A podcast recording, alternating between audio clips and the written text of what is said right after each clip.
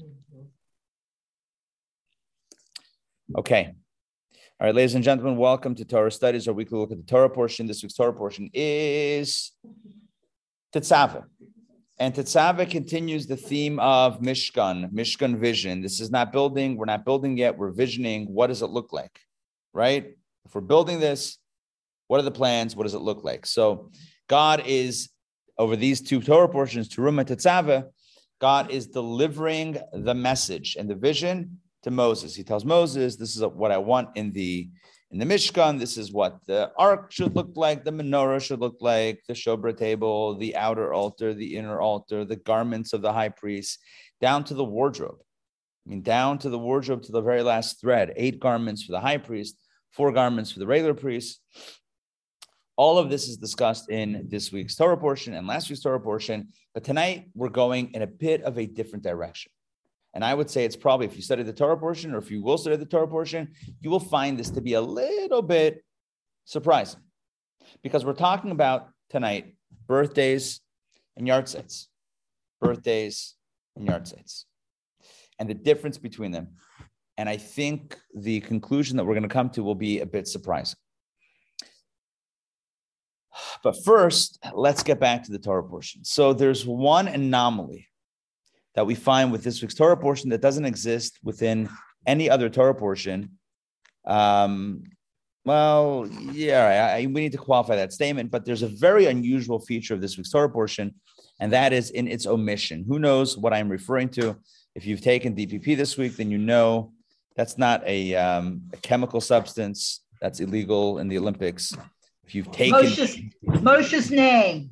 Yes, good, but I'm, I'm still developing my joke. But yes, you're correct. Oh, like sorry. Take, I said if you've taken DPP this week, it sounds like I don't know. I don't know. The Japanese like ski high ski jumper got disqualified because uh, I don't know too much DP too much DPP. Kidding, it's not a thing. Um, DPP is daily power parsha for those that are unsure what is going on. It's half the time I'm not sure what's going on, but at least we're on the same page here.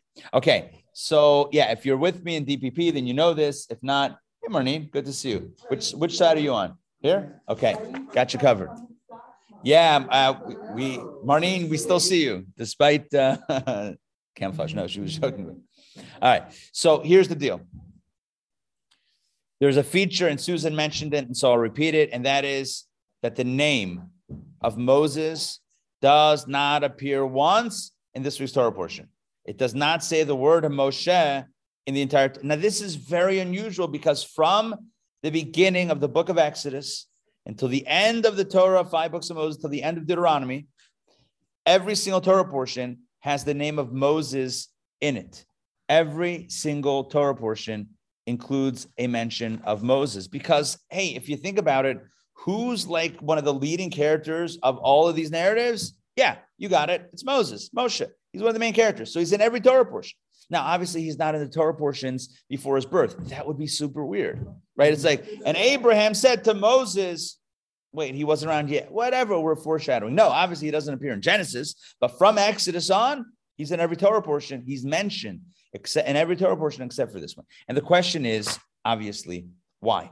And according to most of the traditions, when I say most traditions, let me explain what I mean according to most commentaries, according to our tradition, the reason why Moses' name is omitted, is omitted from this week's Torah portion has to do with something that is told in next week's Torah portion. You with me on this? Mm-hmm. All right.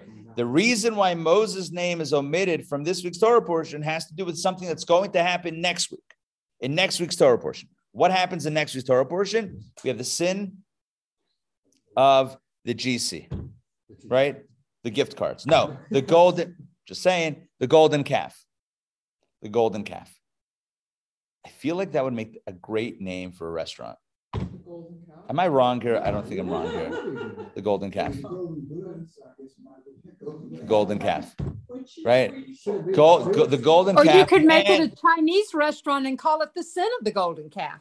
This Ari, Ari no, because yes. they ground up the gold calf and people died. You don't want that in a restaurant. Listen, I there's a lot of reasons why not, but let's under let's dream of why yes. the golden calf.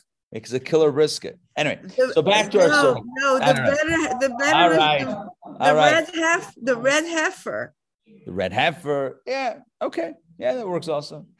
All right. So here's the deal. Um, next week we're going to read about the golden calf and what happens with the golden calf. Of course, we know Moses goes up the mountain for 40 days, 40 nights. The people miscount. They're like, "Where's Moses?" All right, let's make an idol. They make an idol. They dance the horror around it. Hava nagila hava na golden calf. bada. So they dance the golden calf, and that is that. And the next thing you know, God's like, "I'm done. I'm done." They had one thing they weren't supposed to do. Like the worst of the worst is like serve other idols. I told them not to, and they did it. We're done. Forget it. He tells Moses, I'm finished with the people, and I'll rebuild the nation with you. You'll be my starting point, and everyone else is a goner. And Moses says, No, you can't do it. What are the Egyptians going to say? What are the nations going to say? What are the patriarchs going to say? You promised you this, you that, you other. And then he drops the ultimate ultimatum. I guess that's what it's called ultimatum because it's like the ultimate ultimatum. And what is the ultimate ultimatum? He says, forgive them. And if not, here's the deal. Text number one. Ooh, what a nice, smooth segue, perhaps. All right, let's do text number one. Let me pull this up here in my little uh in my book. Why can't I pull this up properly? Give me a second. Uno momento. All right. Oh, now we got responsiveness. Okay. Scrolling, but nothing was scrolling. Here we go. All right. So in your booklets, we're on page 83. I'm pulling it up on the screen as well. Let us begin. Marnine, if you don't mind, please take it away. Exodus 32 32, text one. And now, if you forgive their sin, good. But if not, erase me now from your book which you have written. Okay, so Moses says to God, "Hey, listen, if you forgive, great. If not, I'm out. Take me out. I don't want to be here in your book. Don't promise me, oh, I'll give you all the glory. I'm sure he wasn't like saying this with the stone with God, but I'm just saying, like, don't tell me that, like, oh, you'll be you'll be the rock star and everyone's gonna come from you and you'll be your lights and you know your name and lights and all that stuff. You know what? If you're not gonna forgive the people, I don't want to have anything to do with this.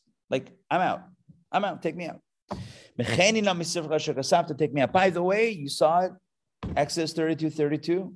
What's the Hebrew letters? That what Hebrew letters correspond to 32? Lamed bet.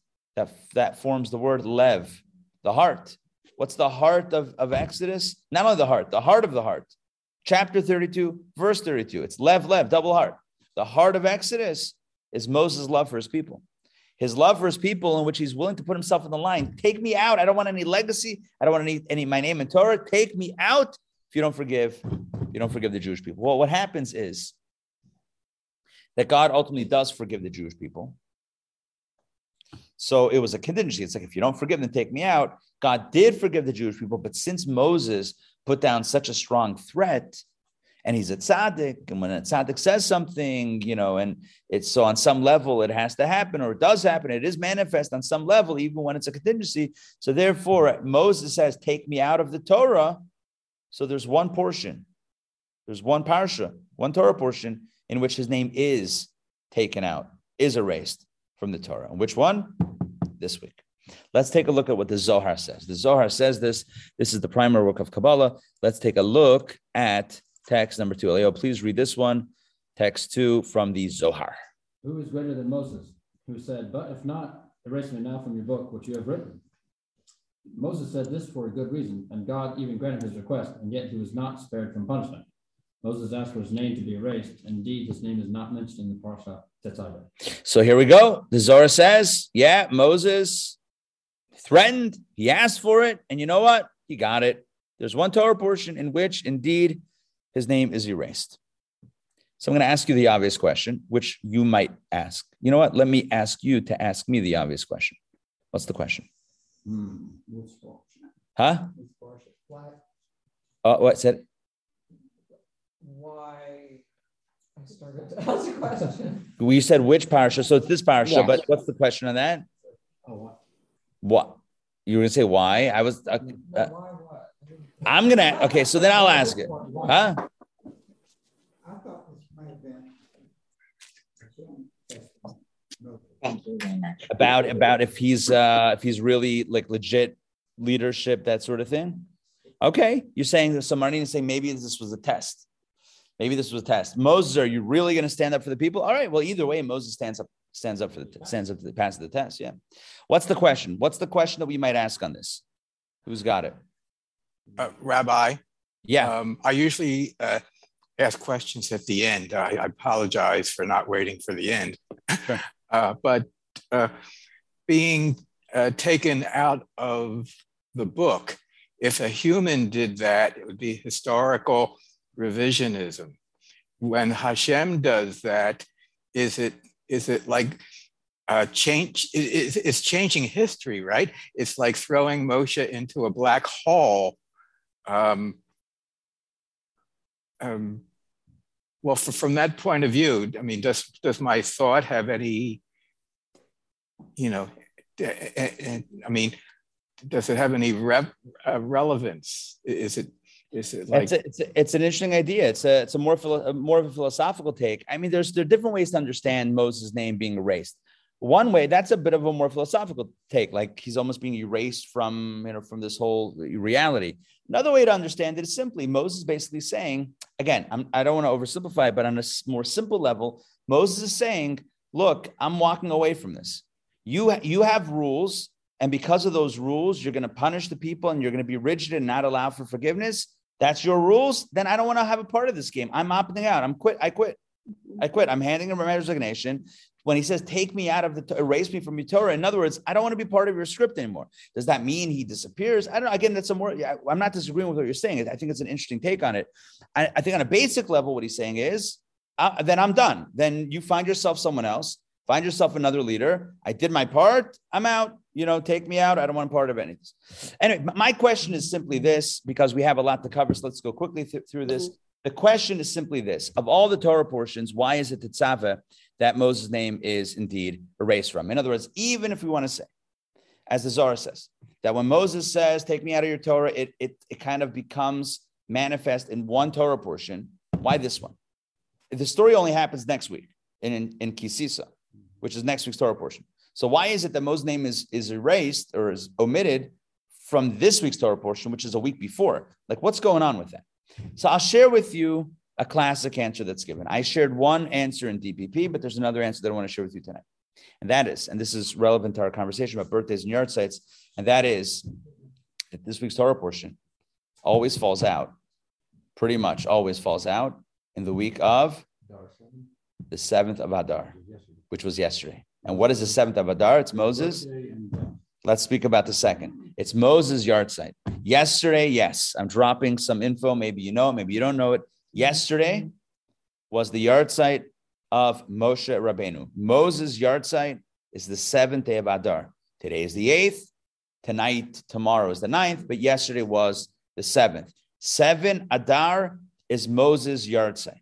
And the Torah portion of Tetzaveh, this week's Torah portion, pretty much always falls out in the week of, or the seventh of Adar always falls out in the week of this week's Torah portion. So listen to this. Why was this week's Torah portion chosen to be the one where his name is omitted? Because what happens, at, what does a yahrzeit represent? I mean, not represent, what is a yahrzeit commemorating? The loss, the loss, the loss of a person, the loss of a person.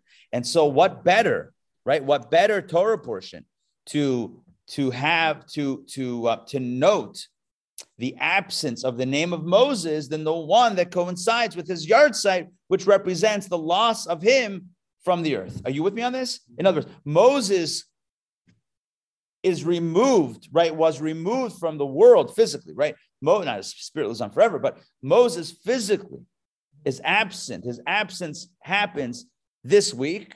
So his name is also absent this week. Make sense? Mm-hmm. Okay, this is not my idea, right? It's not my idea. This comes from classic G- teaching. One is such example of this. And Linda, if you'll read this, please. Text number three. I'm going to pull it up here the benefit of our online crew. Text number three. This is from Rabbi Menachem Nachum of Chernobyl, the great Hasidic Rebbe. Yes, yes, yes, yes. With a Wisconsin connection. Yes. Same my family. Yeah, I know. That's what I'm saying. Yeah. No, we're. yeah, Okay. we're- We got more. Okay. Text three. Yeah, um, The Parsha of Tetzaveh falls out in the week of seven Adar, the day Moses passed away. And so his name is not mentioned in this parsha. There you go. It's black and white, right? He passes away this week. So his name is not mentioned. It's not a punishment. It's not, it's more of a fact. His absence, we're, we're almost evoking his absence, his, his yahrzeit absence, by having a parsha that doesn't mention his name. Again, it's not, it's not a negative thing. It's, it's more of a, it's a commemorative thing. It's like it's commemorative. His name is not mentioned. His, his yahrzeit is this week. Huh? I mean, he had the request. Yeah, when he also had the request, right? Yeah. Okay. So now, how do we know? How do we know? Here's the question: How do we know when Moses passed away? We're saying it very definitively. Moses passed away the seventh day of Adar. How do we know? So there's a very interesting trail of verses, trail of verses that kind of, when we put them together, illustrates the yahrzeit of Moses. So let's do this together. This is going to be text 4a. And Sandrine, I'll ask you to read these.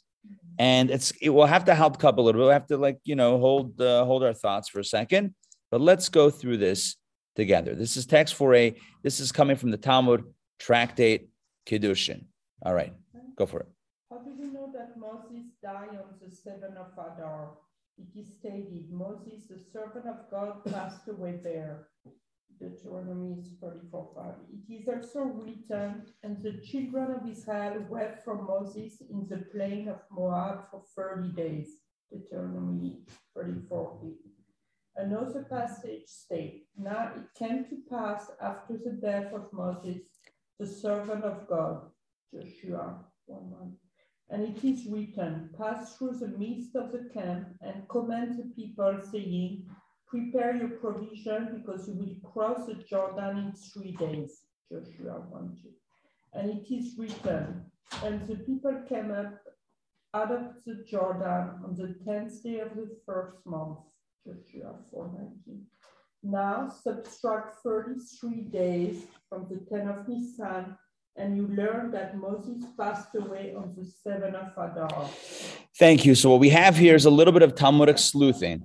This is a little Encyclopedia Brown um, going on over here. What's going on here is the following: we have the verse that talks about the passing of Moses. We then know that the children of Israel wept for Moses in the plain of Moab for 30 days, which means that they did not move. They were on the border of Eretz Israel. They were on the border of Israel. They did not move into Israel until after they didn't make an approach until after 30 days. So whenever Moses passes away, just add 30 days to that to when they start moving. Now, when they start moving, it actually takes three days because Joshua tells the people, prepare your provisions because you will cross the Jordan in three days. So it was, so Moses passes, here's the timeline. Moses passes away on X date. We don't know what that date is, right? We're trying to figure that out. So he passes away on X date plus 30, right? And then Joshua says, wait three days plus three equals the day that they crossed the Jordan. Well, what's that day? It's written here, the 10th day of Nisan. So go 10th day of Nisan minus three minus 30. That's the day of Moses passed away. So the te- you with me on this? Because mm-hmm. X is the day that Moses passed away, right?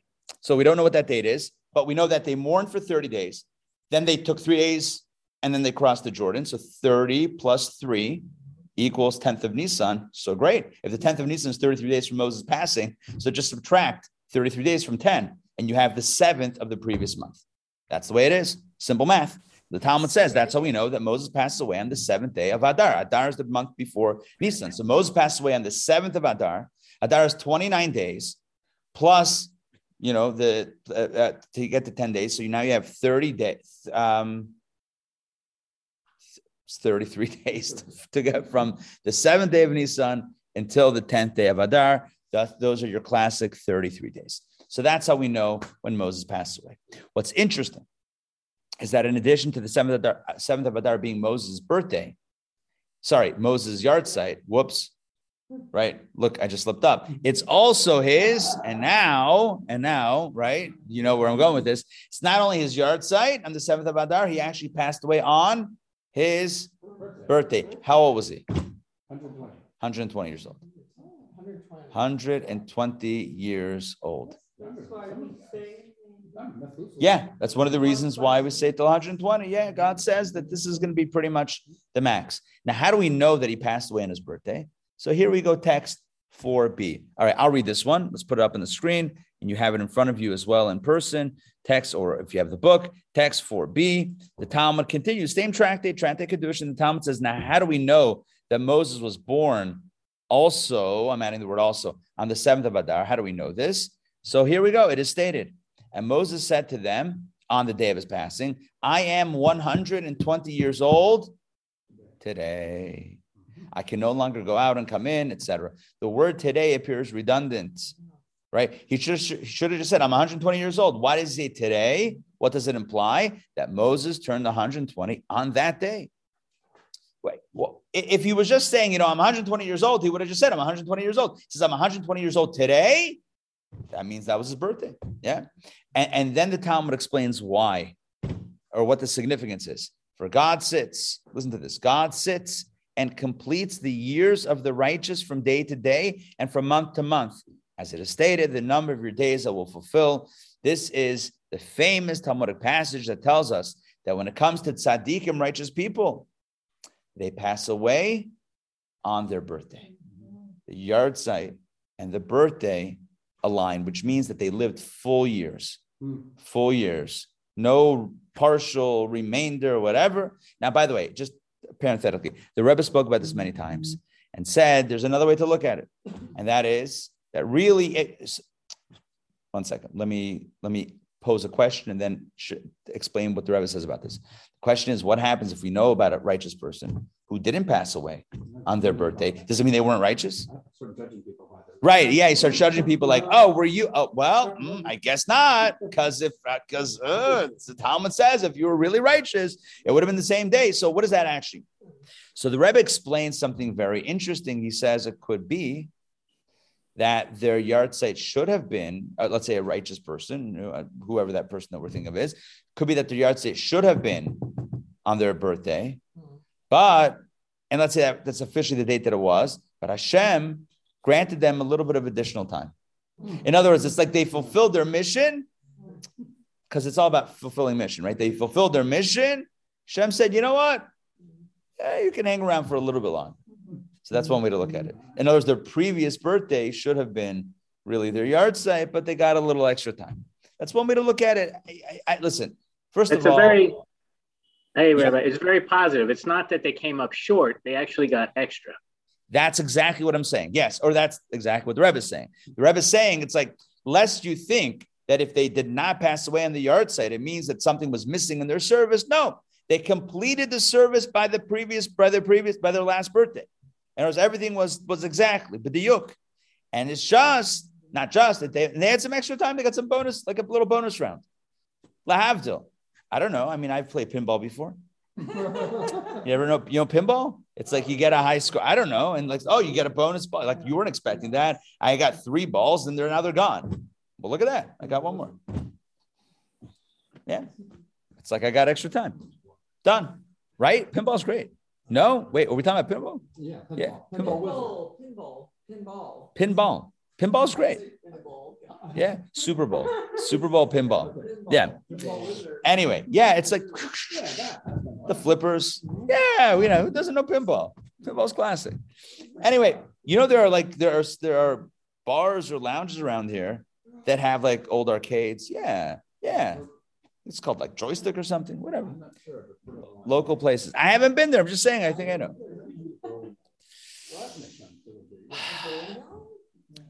Yeah, yeah, bowling it. Yeah, it's classic combo. Bowling, pinball, pool. Yeah. Now, but now bowling, I feel like bowling is a little now like axe throwing is a thing. Axe throwing. Yeah, you take an axe. Who's by raise of hand? Let's go. Who's been axe throwing? Who wants to go axe throwing? Let's do a Chabad axe throwing trip. What could, what could possibly go wrong?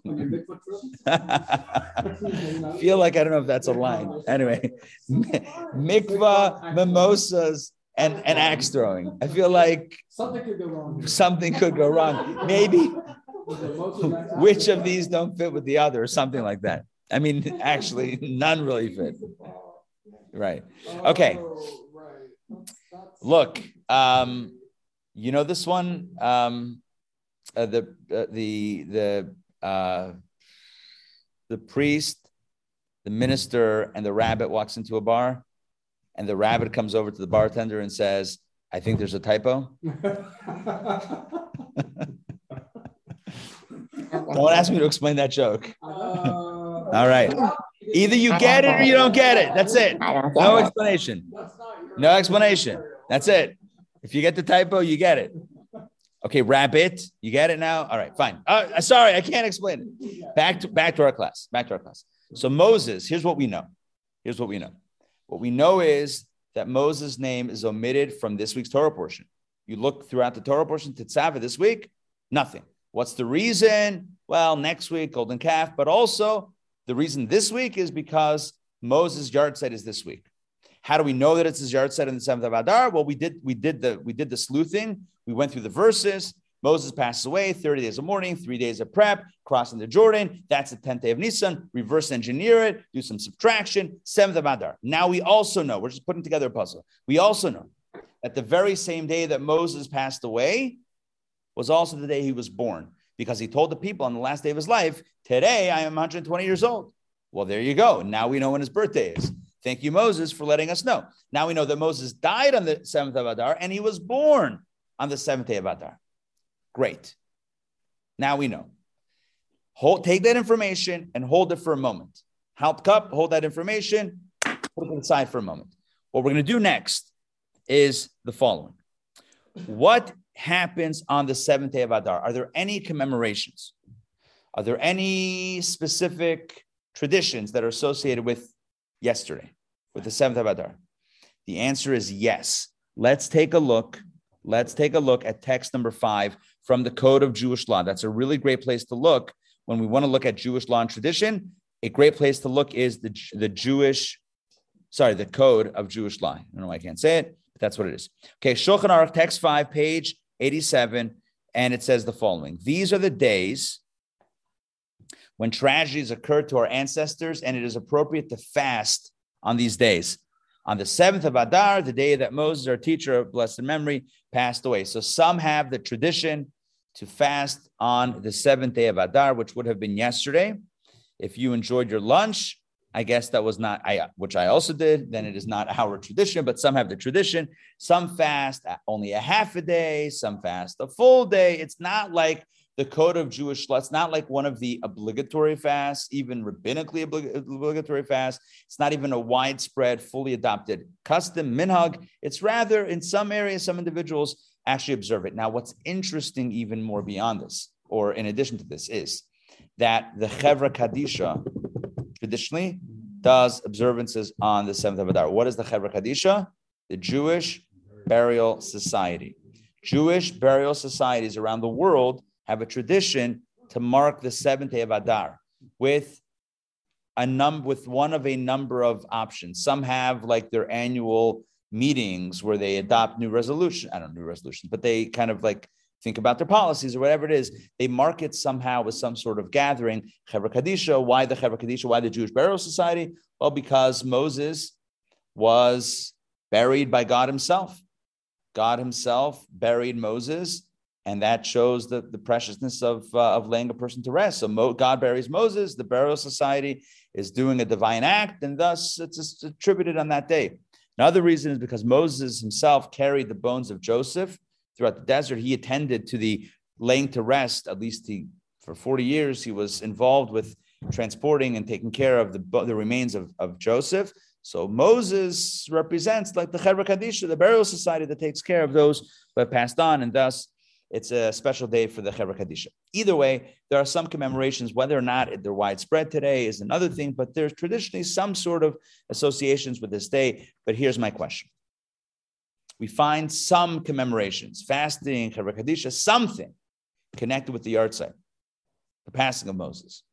But how come we don't find any observances, any traditions, and even customs associated with the birthday of Moses, which by the way, is the same day. And I know it's the same day because we discussed this. Hmm. But the question is, why don't we find any mention of a birthday commemoration or a birthday celebration? Are we like, are we like doing a cake? Are we having, you know, a thing, a celebration? What are we doing? The answer is nothing. There's no, nothing. The only thing that's mentioned is fasting or, you know, the Chevra Kadisha because of the yahrzeit aspect of that day. What about the birthday aspect? Are you with me on this? The seventh of Adar to Moses, two things happened.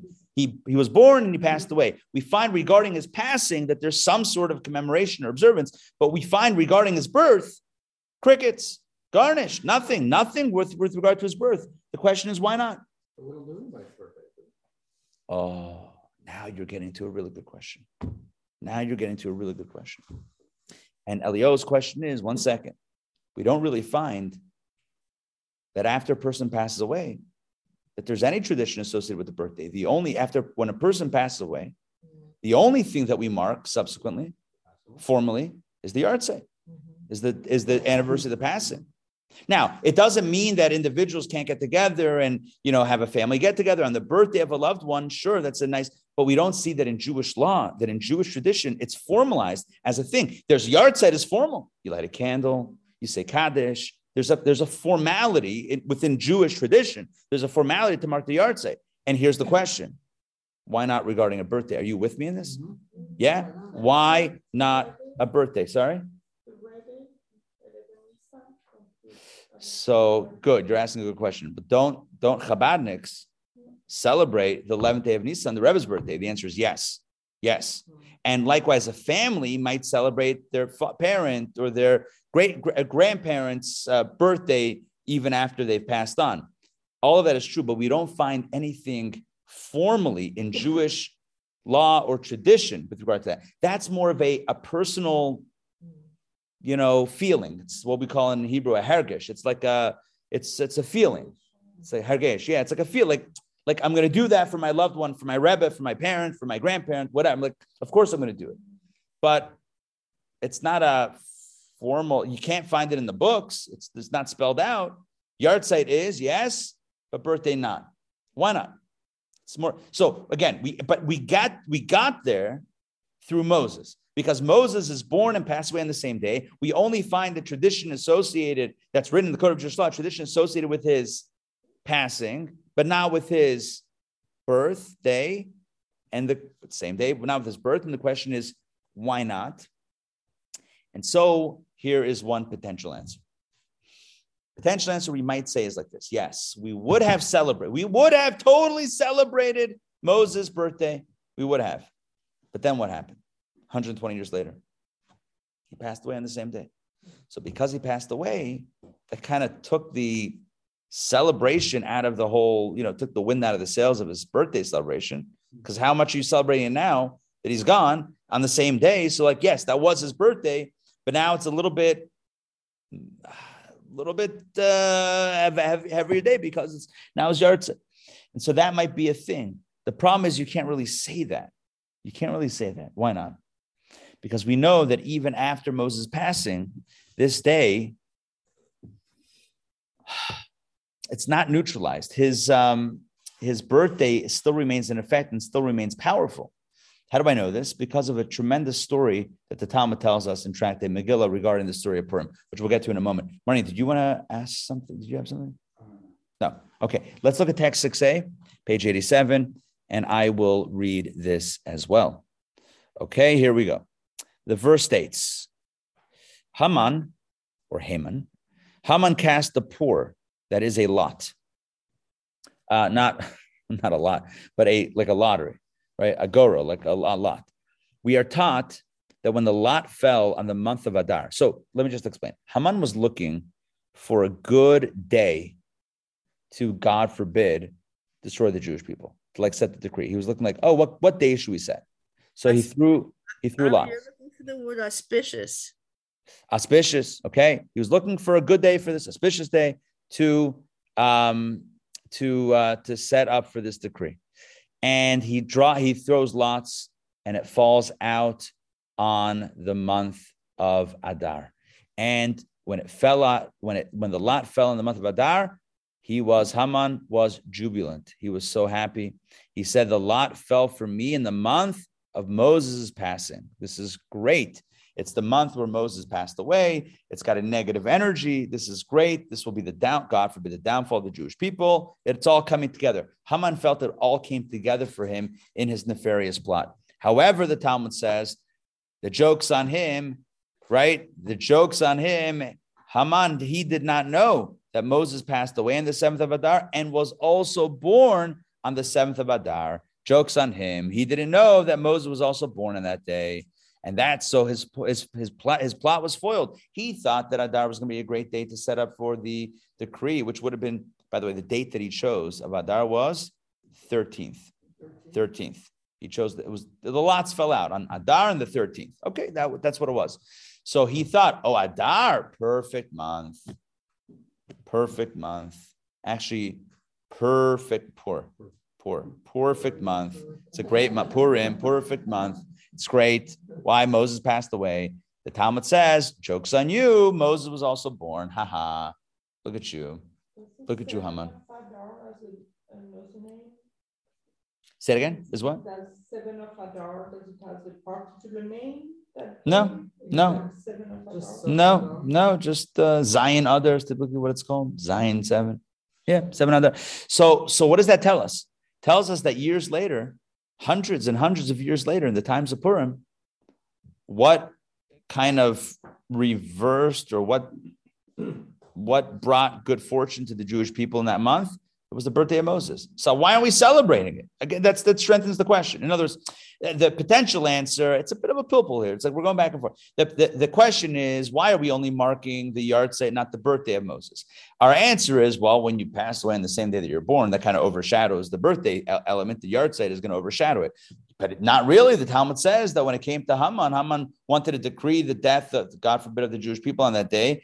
And what overshadowed the yards because of the yahrzeit. What overshadowed the yahrzeit is his birthday. So his birthday overshadows the yahrzeit. So then how come we're not celebrating it? And look what Rashi says, text 6b. This is very powerful and very telling right here. Rashi says, text 6b, the birth, the birth is worthy enough to wipe clean the effect of the passing. You saw that? Which neutralizes which? You have a birthday. Again, it's a very simple question. Yeah. Like plus one, minus one. What are you left with? Zero, right? Plus one, minus one, zero. So you're going to say, well, he was born on that day, then he died on that day. So I guess now we got nothing. But that's not true. No, it's not true because the Talmud says that that Haman wanted to destroy the, the people, God forbid, on, on, on in the month of Adar and laugh last, laughed last laughs on him because Moses was born, which means that the birth neutralizes the yahrzeit the birthday is, is, is greater than the yahrzeit. Okay, so then why aren't we celebrating or commemorating the birthday? Why do we only have a commemoration for a yahrzeit, not the birthday? And why is it that in our experience, why is there not a formal way to celebrate a birthday after a loved one passes away? There's a formal you, we can do whatever we want, and yes, we should do uh, some sort of commemoration if we feel as that's a way to honor our loved ones. That's fine. But we don't find in the Code of Jewish law anything about honoring a birthday of a loved one who has passed on. We find the yahrzeit, yes, but not the birthday. And our question is why. So, but we're going to stick with the we're going to stick with the analysis vis-a-vis Moses, and then we're going to continue to branch it off. So, what I want to talk about now is let's focus on the month of Adar because we, we're talking about Adar now, the seventh of Adar, and Haman's plot and all that good stuff or bad stuff, and and let's focus more on Adar. There's a very famous statement of the Talmud, which can be found in text number seven. The Talmud says the following: Mishenichnas Adar Marbim B'Simcha, which means with the advent of the month of Adar, one increases in joy. Which means when the month hits, put on your dancing shoes. It's time to party. I'm going to tell you anecdotally about yeshiva in Adar in a second. Rav Papa said, Rav Papa said, therefore, a Jew who has litigation with a Gentile which I'll explain in a second what that means, should make himself available for trial in the month of Adar when the Jewish fortune is strong. What does that mean? It means when there's a threat against Jews and Judaism, right? When the nations are taking the Jew to court. This is not talking about, you know, uh, necessarily uh, you owe me $5. No, I don't. This is talking about like, uh, an existential threat, kind of like mirroring the story of Purim. So when you have this situation, so when should you try to set the trial or this debate or whatever it is? The month of Adar, because it worked out before, it'll work out again, right? When Haman was trying to overthrow, trying to bring the downfall of the Jewish people in this month, it didn't work. So hopefully, if there's a contention like that, so then it should also work out in the month of Adar, and it will work out for the good. Parenthetically, this idea of, of, of, of Adar bringing joy in yeshiva, we celebrated this every month of Adar, every day of the month of Adar. We always had yeshiva dance parties. What is the yeshiva dance? Legit. We had after after the evening seder. After seder means uh, not only Passover, it means after the uh, the schedule is over about nine thirty at night. So someone brings out the speakers. You put on the music, and all the guys put out the boombox. Yeah, put out the boombox, old school, and bring out the mixtape, and that's it. And you go, yeah, boombox. You got to go mixtape, right? Am I wrong here? And you dance, dance again, it's like it's a Chabad yeshiva dancing. It's not necessarily what everyone is picturing, but there's there's dancing and joy. Maybe or maybe you are picturing it. In which case, kol hakavod, excellent. Um, it's like a lot of Russian dancing. There's a lot of there's a lot of uh, yeah, whatever. There's a lot of uh, you know, yeah, lot of lot of circle dances. Okay, now, so what we've established is the idea of of Adar bringing joy. Adar brings joy. Now, why is it? Why is it that Adar is a joyous month? If I ask you the question, so why is Adar a joyous month? Why would you say what what happened in Adar that we're we're celebrating? We say just right. Right. So when when Adar enters, it's a, it's a month of joy. If you have a court case, whatever it is, schedule for Adar, it's going to be good. What happened in Adar that brings that good fortune? What do you think? Purim. Everyone would say Purim. Haman, Jews, he lost, we won, it got flipped, the whole the whole reversal of, of fortune and this great joy. All right, great. Uh, if that's the case, though, I have a slight problem. If you have a trial, right, you should probably schedule it for the latter half of the month. Why, why the beginning? Why the whole month? We said the whole month of Adar is a month of joy. How does that make any sense? The whole Adar is a month of joy. You know what happened back then? Do you know what happened during the times of Purim? The, the, the decree was on the 13th day of Adar. What do you think the Jews were doing the first two weeks of the month? They were probably freaking out. No, they knew what was going down. There was a there was a war. Yeah, the decree, the day that that that the that the that the that the that the war was going to go down, they knew this. There was, an it was scheduled in advance. The day was the 13th of Adar. What were the Jews doing in preparation? They were probably praying and fasting and, and very nervous. So it was a very tre- trepidatious, if that's the right word, time. There's a lot of trepidation. And thus, ha- it's not a month that's wholly filled with joy. It's not completely filled with joy. There's a lot of also, there's also a lot of fear and trepidation and anxiety in the first half of the month. So if you tell me that the day of Purim is a happy day, is a joyous time, sure. You want to tell me the last half of the month? Sure, because once the miracle happens, then the last half of the month is great. But the first half of the month, historically, how is that? A, how is that a month of joy? Why is the whole month associated with joy? That's the question that I'm asking. Um, yeah, it's the question. So, and in fact, the question is even is even stronger. Let's look at text number nine. I'm gonna let's enhance the question with a Rashi that seems to make no sense. Look what Rashi says in text nine.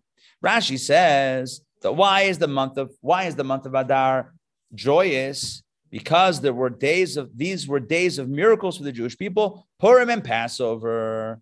So first of all, Purim is only the 14th day and on. That's number one. Number two, when's Passover? Uh, it's not an Adar. Someone's got to check their calendar. It's like Rashi. Here's a gift. Here's a birthday present for you, Rashi. A Jewish calendar. It's like, why is Adar happy? Because of Purim and Passover. Huh? Are we in like like? Is this a joke? What are you saying, Rashi? Like Rashi says, why is Adar joyous? Because of Purim. Okay, but that's still the second half.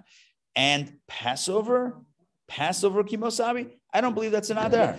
Right. We're at celebrate Passover a month early. What? What is even happening here? None of this even makes sense. So let me share with you a radical, and it's once you hear it, you're like, oh yeah, that makes a lot of sense. Obviously, what were you even thinking beforehand? But this is an, a radical interpretation of the Lubavitcher Rebbe on this. He says that we're missing the whole point. If we think that Adar is joyous because of Purim, then we're missing the point. We got we got the story wrong. The whole story is wrong. The Talmud says, The moment Adar strikes, rejoice. And we thought because of Purim. But then I asked if it's Purim, it's only halfway through. And then why does Rashi say Pesach if it's not even Passover? It's not even that month. What's going on here? And the Rebbe says, no, no, no, no, no. We got it wrong. the reason why the reason why we're joyous in Adar is not because of Purim, because of Moses, because of his birth, because he was born the seventh of Adar. Well, his death we'll get to in a second.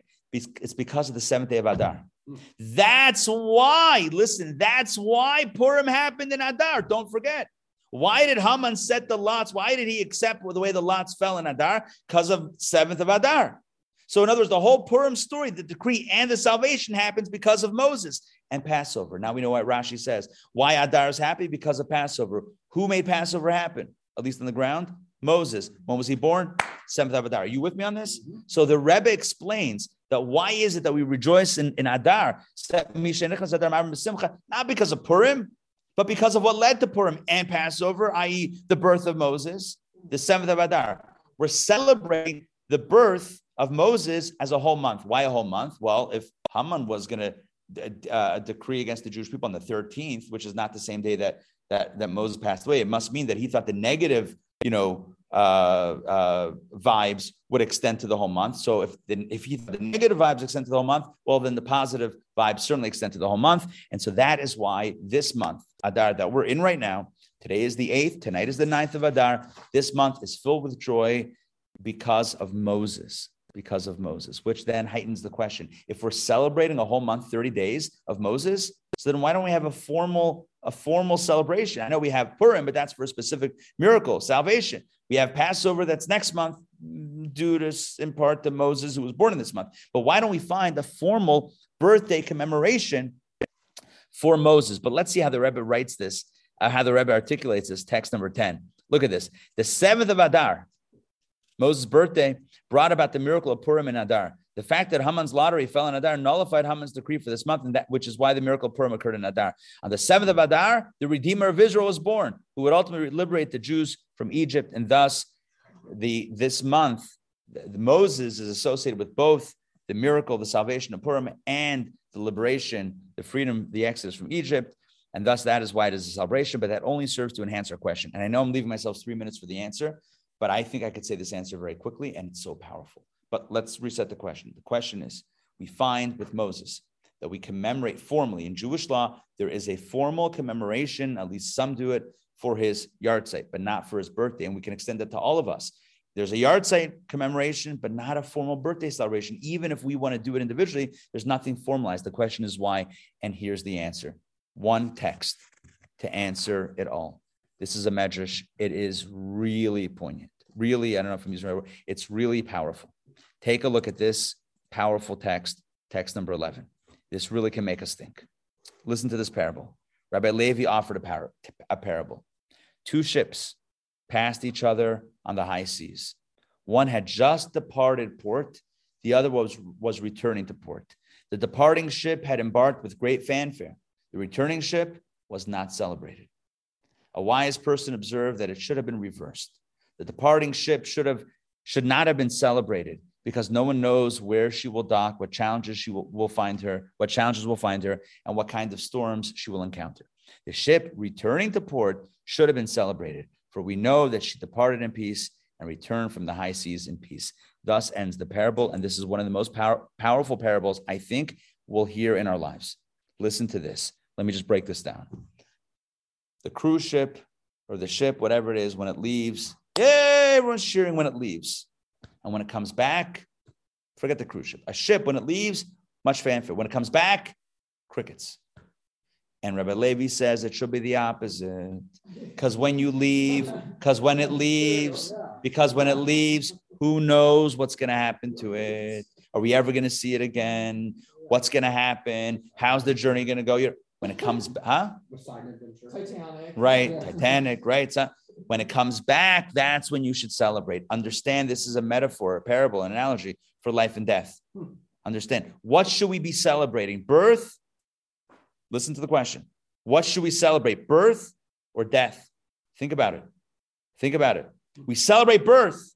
We throw a party at birth.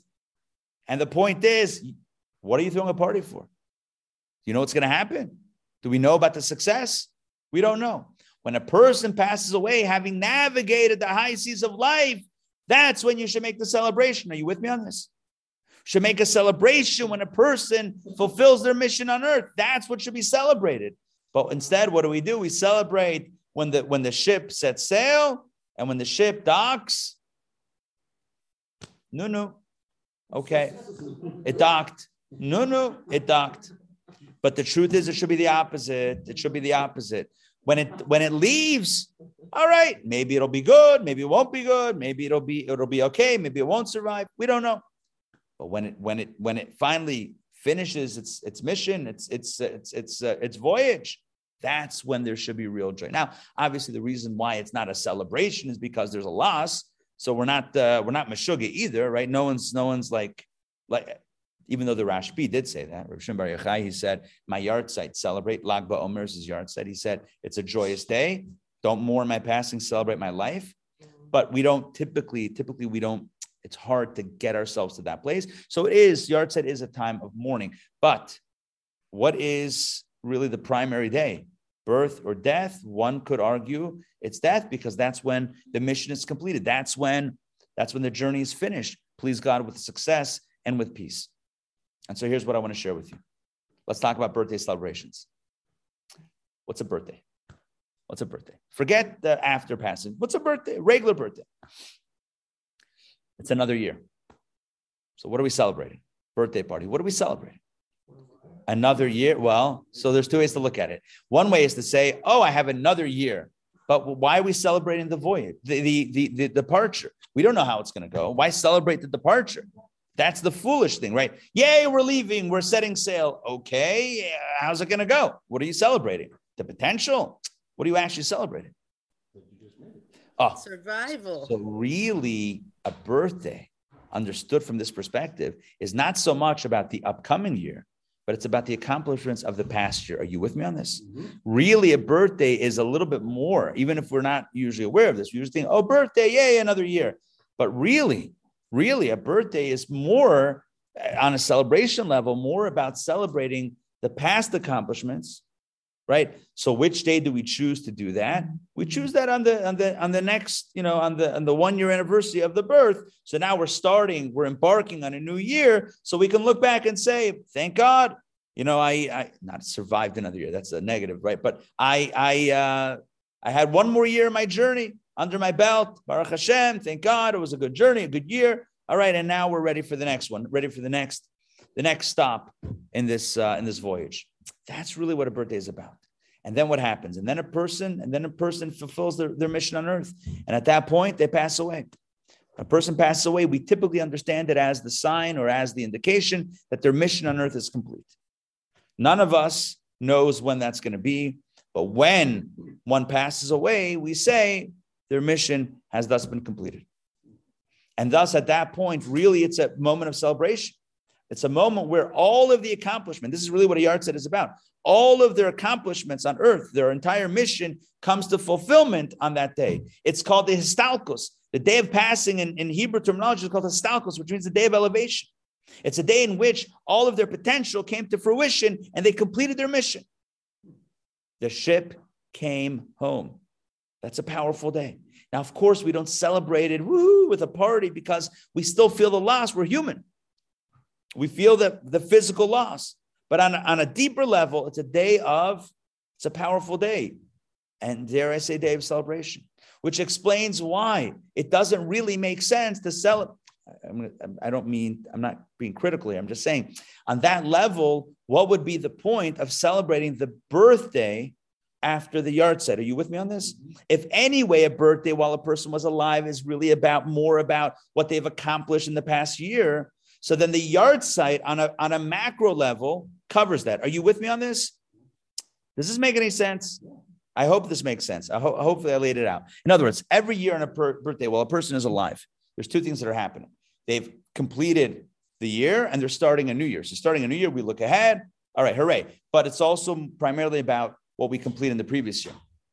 But when a person passes away, the main energy, they, they're not, they're no, they no longer are doing their mission. Their mission is completed. So therefore, what becomes the commemoration? It's when they completed their mission, and that is why the yahrzeit is celebrated. Doesn't mean there's anything wrong with commemorating a birthday of a loved one who's passed on. And of course, Chabad Chassidim do this with the Rebbe on the 11th day of Nisan. It's a day of uh, it's a day of Farbrengens and a day of Mivtzoyim and and and living up. That means um, doing mitzvahs with helping people do mitzvahs and that sort of thing, and wrapping tefillin with people in New York, in Brooklyn, and Manhattan. They have mitzvah tanks usually associated with the number of years of the rabbi, like you know it's uh, whatever 120 mitzvah tanks this this past year. Mitzvah tanks, i.e., RVs, in which people go around and wrap tefillin with people. The point is that yes, it's marked, but in but formality wise, but in Jewish uh, in, in Jewish law and, and tradition, it's really the yahrzeit that is the day. Why?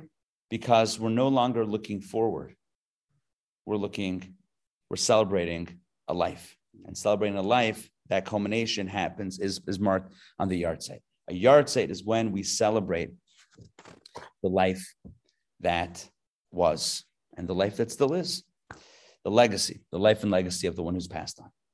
My friends, this is the deeper significance of a birthday. Until now, we thought that we're celebrating birthdays to celebrate the year ahead. Now we know that it's always looking a little bit behind, saying, thank God I've gotten to where I've got, I've, I've, I've, I've got now. It doesn't mean we don't look forward. We look forward also. We take resolutions for the next year. But the celebration part, how can you celebrate what's going to happen? You don't know what's going to happen, right? You can't celebrate the future. That would be weird. That's what we call sports talk radio, right? A whole week, a whole week talking about what's going to happen Sunday. I'm not trying to knock it. I'm saying it's like or we could wait till Sunday. I'm saying crazy idea. Just hear me out for a second. Or the game will happen as it happens because all of the talking heads are not actually going to affect the game. But I guess it's fun. So that's what a birthday is. A birthday is, oh my gosh, I got a new year. What can happen? It's great. Or when it plays out, it plays out. My friend, there are no prop bets on a birthday. I don't even know what I mean with that. Um, that's no prop bets. It's like a it's a Super Bowl know they have bets like how prop bets are like the the weird non-sports well non it's like how long will the national anthem be over under three minutes? Right? People put down millions of dollars on this. Yeah yeah legit. Will the will the national anthem go more than three or whatever the number is you put money this way or that way. Well the first coin toss right heads or tails right that's a prop bet. Um, will the halftime show include a certain song. I mean, this is like these are the prop bets. That, oh, hold on, I don't want. I don't.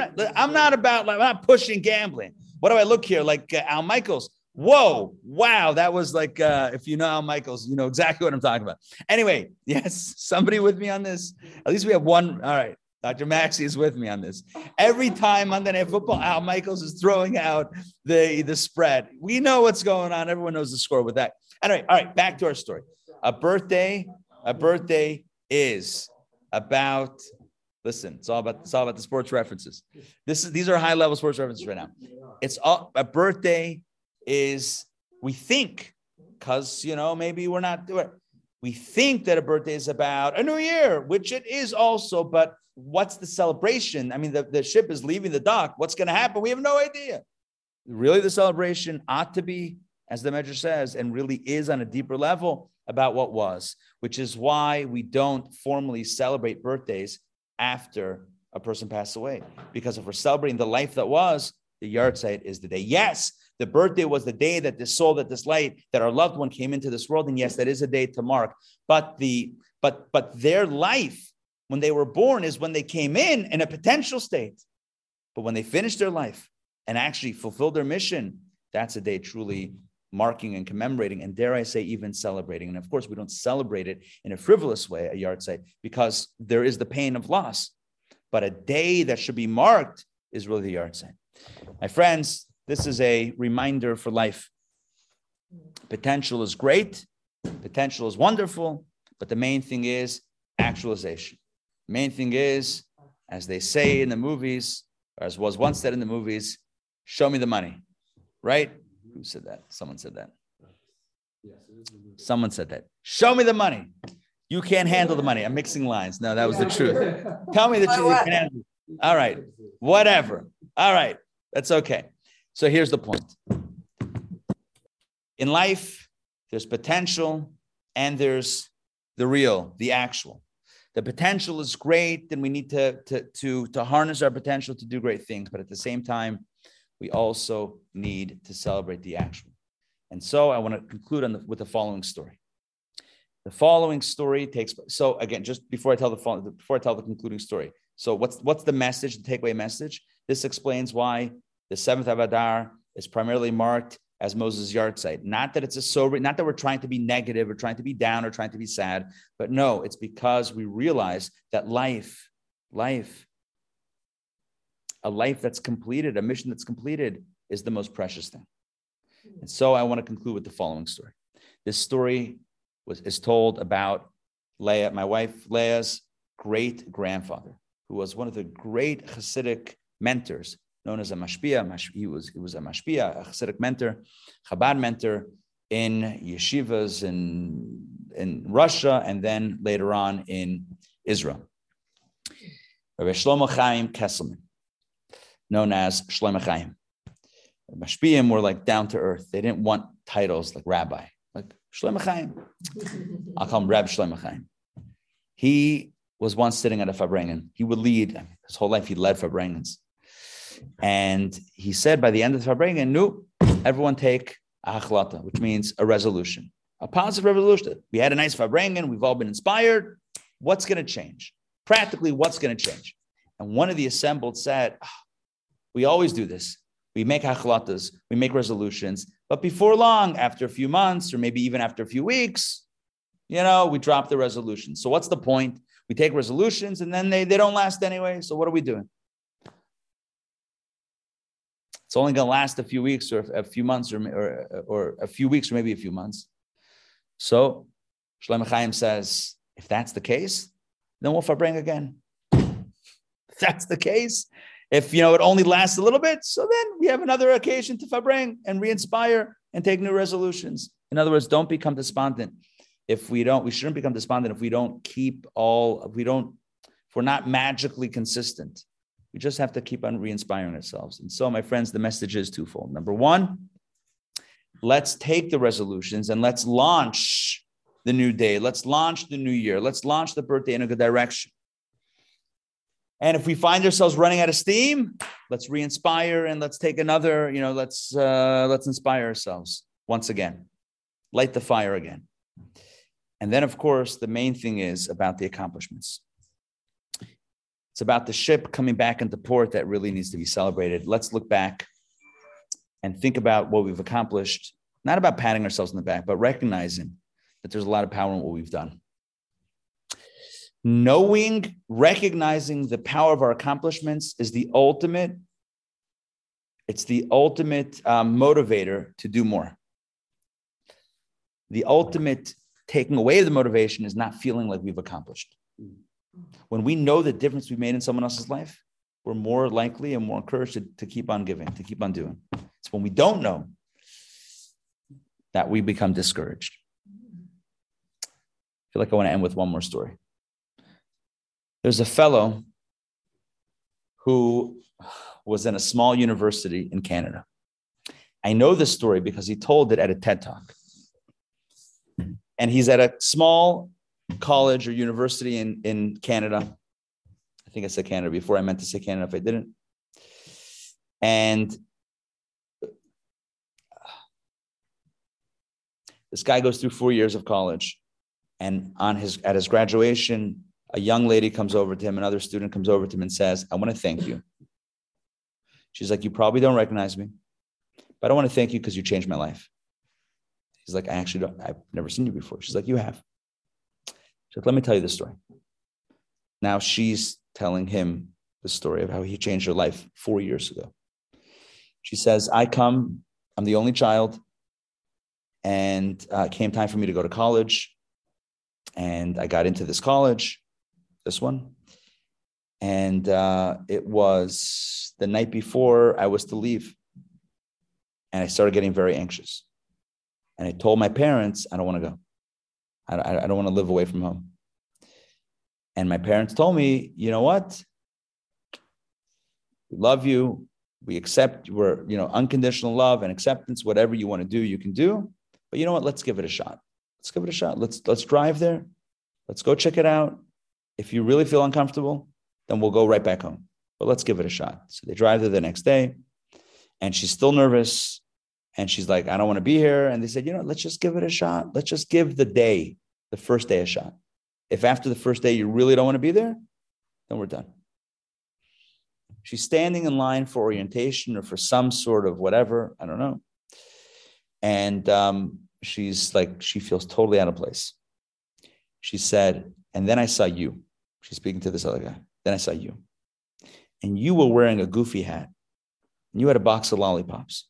Because although it was the first day, you were already advocating for some sort of mission or charity or whatever it was. You were giving out lollipops to raise awareness for whatever thing that you were raising awareness for. And you were handing out lollipops in the line. And you gave a lollipop to the guy standing in front of me. And then you gave him a second lollipop. And you told the guy standing in front of me in line, here's a second lollipop. Please give it to the pretty girl behind you. And he turned around. And this is the girl, right? This is the young lady saying this. He turns around, looks at me. His face becomes like bright red. He's like super embarrassed. And he's like, uh, and then I take the lollipop from him and I feel bad for him. And then you said this to my parents, turned to my parents and you said, Look, her first day away from home, and already she's taking candy from strangers. And everybody started laughing. And I started laughing. And I realized, you know what? I think I can do it. Hmm. I think I can do it. And she stayed that day and she stayed four years. And she says to him at graduation, she says, You don't know who I am, but because of what you said four years ago on the first day of school, because of what you told me, I'm here today. Hmm. He told this at a TED talk. And he said, To this day, I have no recollection of that ever happening. I, she told me the story that it happened. I have no recollection of that happening. Yes, he would wear funny hats and yeah, but he doesn't remember saying that to her. Doesn't remember, which means he changed someone's life and he has no idea. Mm-hmm. Now, I mean, now he knows, but he had no idea. So his point in the TED Talk is we can change people's lives through small things. Lollipop leadership, a lollipop, something small. Something small can be revolutionary. But you know what my takeaway is? My takeaway is how many lives have you and I changed that we don't even know? Why? Because the feedback, the loop was never connected, because they never got back to us, either because they didn't know us, they couldn't find us, or just they figured they know. They know, they know that they made an impact, but they were never told. But they, they never, the, the circuit never closed. It's important. It's important to get that feedback because knowing the impact that we make, knowing that we're making an impact, encourages us to do more.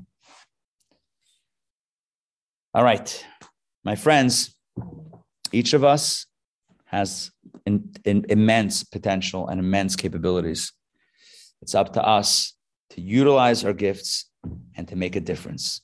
And hopefully, we we practice sharing with those that have helped us, allowing them to know what they've done for us, and then others will do the same for us. We'll create a, a gratitude feedback loop, right? Where there's a cycle of gratitude.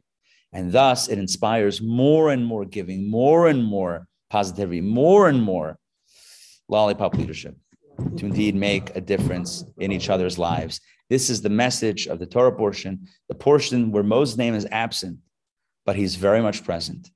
His life and legacy lives on. May he always be an inspiration for all of us, and may we be an inspiration to those around us. And let us say, Amen. Amen. Thank you for joining me tonight for Torah studies. Hope you enjoyed the class. And um, bottom line, may the best team win on Sunday. All right, we'll see. We'll see you then. Super Bowl. Yeah, Super Bowl Sunday. Well, now you know. All right. Good, good, good. Um, yeah, question, sure. Okay, so doesn't the Torah say, don't believe in lucky times? Yes. Yet Rabbi Papa says, uh, during the month of Adar, it's a time of good fortune for Jews. Isn't that contradictory? It's a good question. It's a good question. I think what it means is don't believe. Well, it, it's a very good question. We would have to look up to really to get a, a really good answer to your question, which is very good. We would have to really look up the halachic, the legal parameters.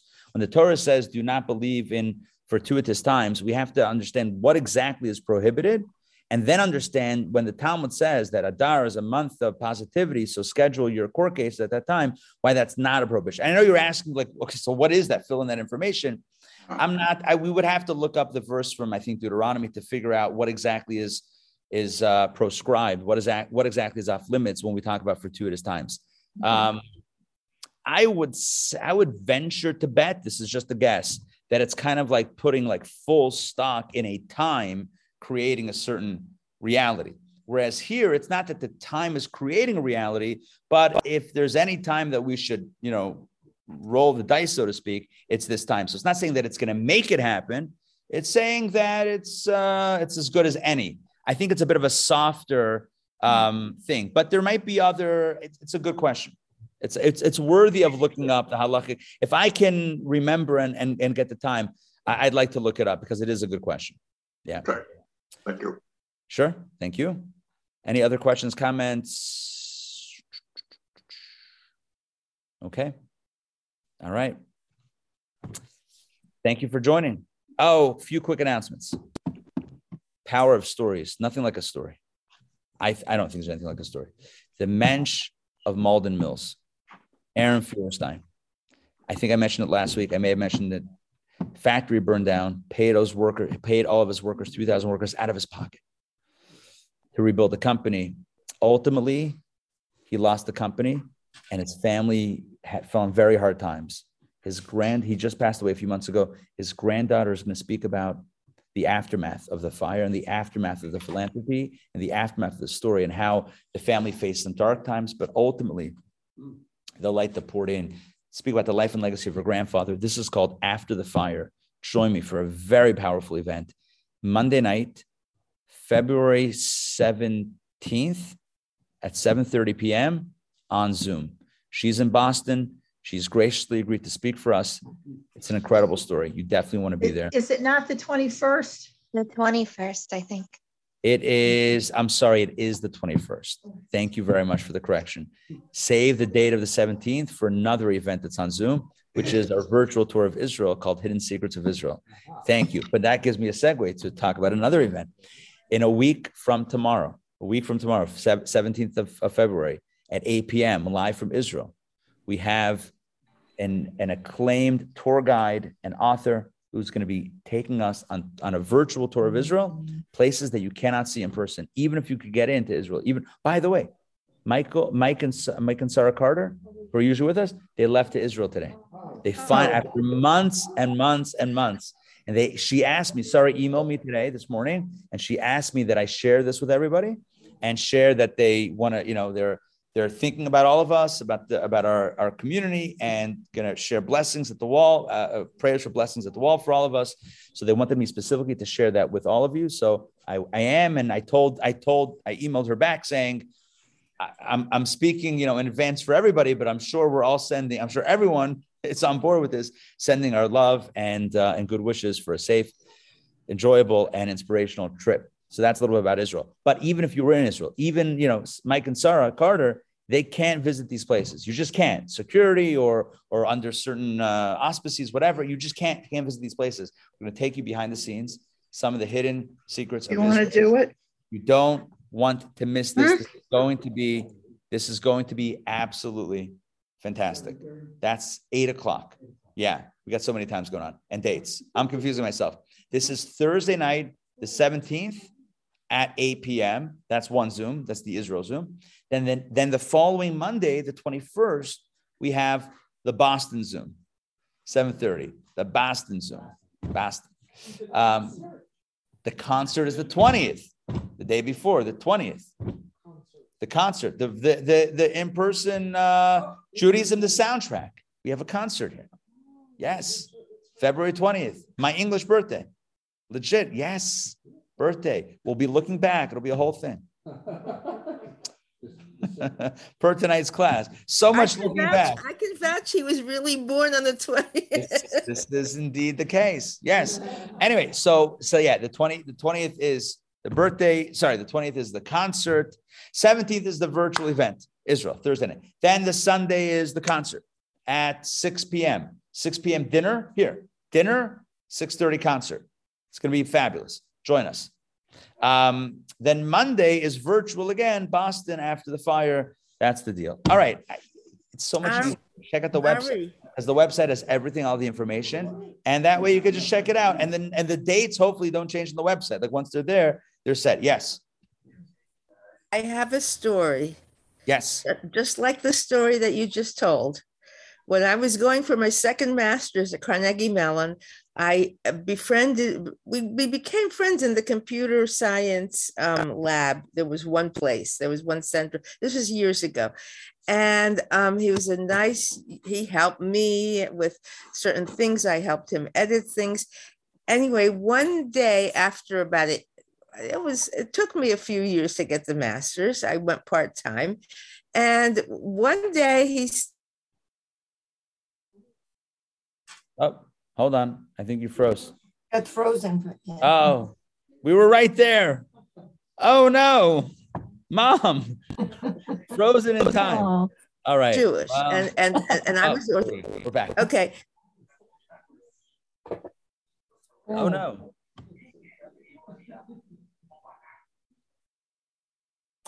All right. All right. What are you gonna do? Next time. Not meant to- He, he tells he talks to Nah, it keeps on cutting out. All right. It is what it is. What are you gonna do? All Okay, right, well- Lila, it's cutting. It's cutting out. It's not. It's not. Uh, All right. We'll have to. We'll So have to. Uh, you'll tell it to me, and I'll. Sh- and we'll share it. Maybe. uh, Okay, offline. okay. All right, Lila This Tov, is a everyone. really good story. All right, we'll have to do it. Go We'll have to ahead. do it. Anyway. All right, good. Lila Tov, everyone. We'll see you guys soon. I left off. Take care. Thank you. Lehit I